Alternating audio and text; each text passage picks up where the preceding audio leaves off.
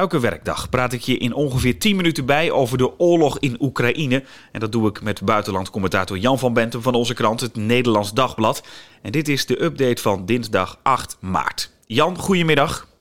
Goedemiddag. Gisteren zei jij te vrezen voor de nacht en intensivering van de acties van Rusland in Kiev. Hoe is de afgelopen nacht verlopen? Nou, in Kiev viel dat in verhouding mee, hè, voor, voor zover je dat kunt zeggen. Geen massale aanval. Er zijn wel Russische tanks in de buitenwijken uh, gezien. Dus daar zijn wel gevechten. Maar in de oostelijke steden als Mariupol en Kharkiv en ook andere...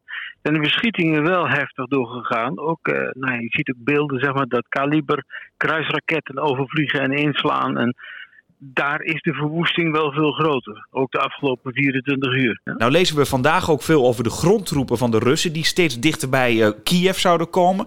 Uh, hoe dichtbij zijn ze en om wat voor aantallen gaat het dan om, als het gaat om die grondtroepen? Nou, even eerst hoe dichtbij zijn ze. Er zijn al de Russische tanks uh, ge gezien in de buitenwijken van Kiev. En daar zijn ook al gevechten en er zijn ook al wat beelden van uh, bijvoorbeeld de straat vol met vernielde Russische panzervoertuigen. Dus er wordt heftig verzet ge geboden. In het centrum is dat nog niet zo. Je zag ook de, de president van Oekraïne, Zelensky, nog in een soort live setting dat hij nog in zijn kantoor was en dat liet hij dan ook zien. Maar er is wel sprake van dat konvooi dat er nog steeds staat om Kiev te omsingelen. Dat is nog niet echt opgerukt, maar het wordt ook wel het, het mythische konvooi genoemd in ieder geval. Toch weten we wel dat ongeveer driekwart van alle Russische troepen die rond Oekraïne stonden bij het begin van de invasie, inmiddels in Oekraïne zijn. Dat hebben de Russen zelf ook gezegd, tot 80 procent. Nou, dan heb je het over ruim 150.000 troepen. Die zijn dan al ingezet. Maar het front is enorm. Hè? Die, je moet je voorstellen, Kiev is een, of, sorry, Oekraïne is een geweldig uh, groot land. Nou, dan heb je Kiev, de hoofdstad, die willen ze graag hebben. Maar je hebt ook al die steden nog in het oosten. Nee, ook ten zuiden van bijvoorbeeld uh, de Donetsk en Lugansk volksrepublieken, zoals ze dat dan noemen. Daar heb je Odessa liggen, die havenstad. Je hebt Mariupol, die ze graag helemaal willen hebben en wat zwaar is beschoten. Ook de stad Kharkiv is zwaar beschoten. En dat, dat worden nu ook echt verwoeste steden genoemd al waar mensen proberen te vluchten. Ja, er wordt op veel verschillende plekken dus door, door de Russen gevochten. Uh, je, je, hebt het over die aantallen. Hoe zo'n groot gedeelte daarvan is dan in en rondom Kiev? Dat is niet duidelijk. Kijk, uh, vanaf Kiev loopt wel de verbindingslijn naar Lviv, de stad in het noordwesten van Oekraïne. Mm -hmm. En ook de, waar, waar, je dan naar de Poolse grens kunt gaan. Uh, dat is wel de, een van de meest gebruikte lijnen om de weg gekomen. Er is ook een treinverbinding, daar heb je nog een relatief goede weg.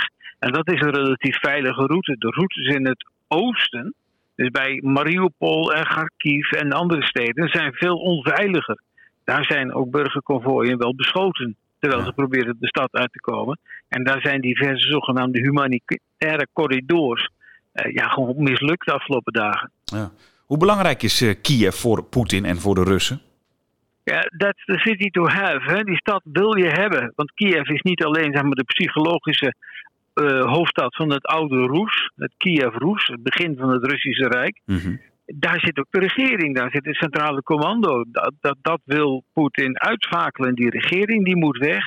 Uh, dat, moet, dat hele bewind moet worden gedenazificeerd, zoals hij zegt. Hè. De naties moeten worden verdreven. Ja. En dan moet Oekraïne worden gedemilitariseerd. Het moet een neutraal land worden zonder een echte militaire eigen kracht. En dan is hij tevreden, roept hij. Ja. Hoe bereiden de inwoners van Kiev zich eigenlijk voor op die, die invasie waar dan over gesproken wordt? De inwoners is een beetje te algemeen. Het zijn ja. vooral mannen die achtergebleven zijn. Veel vrouwen en kinderen zijn al weg.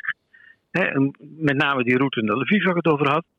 Maar verder heb je wel de beelden gezien, ook al eerder, van, van vrouwen ook. Die hielpen om molotov-cocktails te maken. Flessen met benzine erin en dan een lapper bovenop, zodat je die kunt aansteken. En dan naar bijvoorbeeld een Russisch legervoertuig kunt gooien als dat de hoek omkomt in de stad.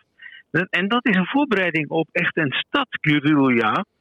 Uh, zoals de Russen zelf hebben gedaan in, in bijvoorbeeld Stalingrad in de Tweede Wereldoorlog. Ook, uh, Poetin is daar heel kwaad over en die kon ja. zich dat niet voorstellen.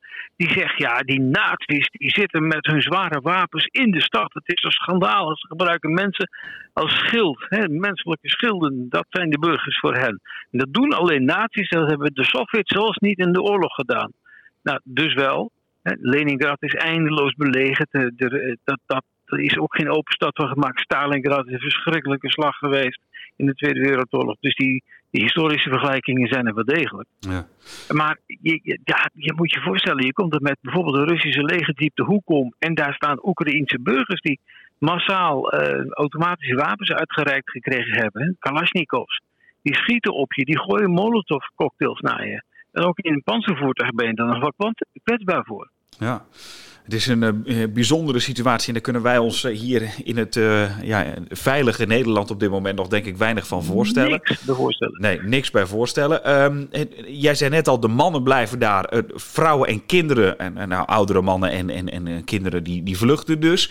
op dit moment zou het al gaan om 2 miljoen mensen die op de vlucht zijn geslagen en het land uit zijn gegaan. Waar gaan die vluchtelingen heen?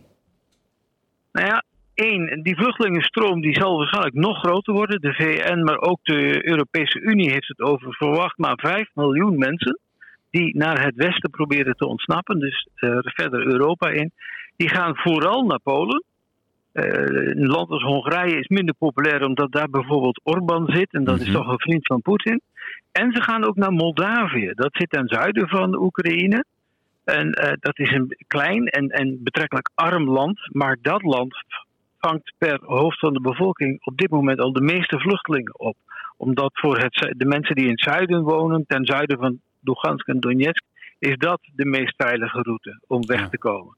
Ja, dat zijn de landen waar ze dus heen gaan. En worden die landen nog geholpen door de Europese Unie? Want er wordt dan veel over gesproken, maar het is ook altijd ingewikkeld. Nou, zowel de Europese Unie die heeft daar vrij, geld voor vrijgemaakt, maar ook allerlei Europese landen doen dat op zich. Hè. Denk aan de actie die in Nederland is gehouden. Mhm. Eh, zowel de, de, de, de, landelijke actie als bijvoorbeeld het noodhulp, uh, christelijke noodhulpcluster. Daar is veel geld op binnengekomen de afgelopen tijd. Uh, gisteren alleen al 100 miljoen. De Nederlandse regering doet daar geld bij. op allerlei mogelijke manieren biedt men dan ook humanitaire ondersteuning. Uh, Nederland zegt ook al van wij moeten ons opmaken om 50.000 vluchtelingen op te vangen. Nou, dat zullen ook andere landen moeten gaan doen. Je zult toch iets van die 2 miljoen eh, moeten gaan verdelen over de Europese Unie, want Polen alleen gaat dat niet trekken. En de vraag is, hoe lang blijven ze hier? Dat weet je niet. je weet niet hoe lang het conflict duurt. Je weet niet of daar een marionettenregering komt, pro-Russisch, waar mensen ook niet naar terug willen.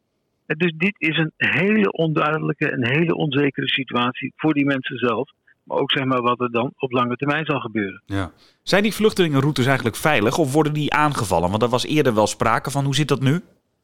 Nou, als je naar het westen gaat, dat is nog relatief veilig. Denk aan richting Lviv en dergelijke. Daar zijn wel wat incidenten geweest. Maar de vluchtelingenroutes in het oosten, rond Mariupol en uh, Kharkiv en andere steden, die waren bij uitstek onveilig. En er waren zogenaamd al humanitaire corridors. Maar A, de merendeel daarvan ging naar Rusland of uh, Belarus.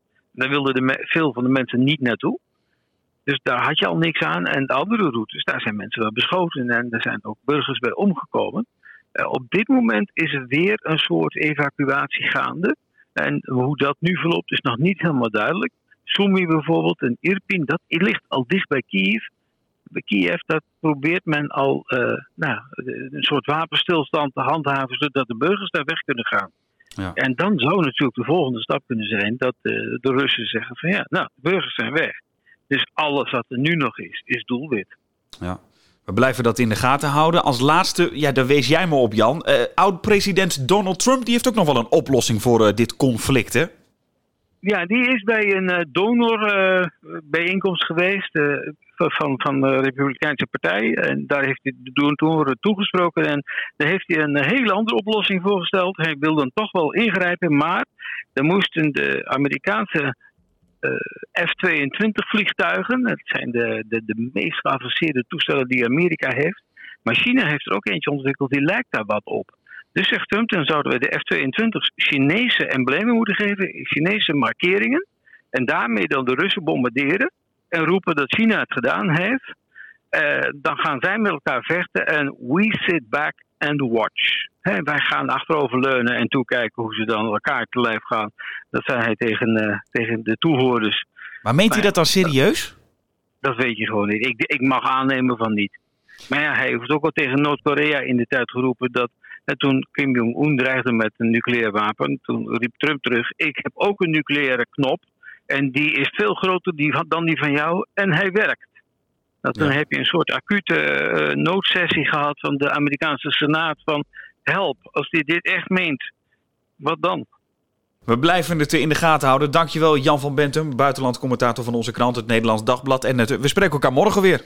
Graag gedaan.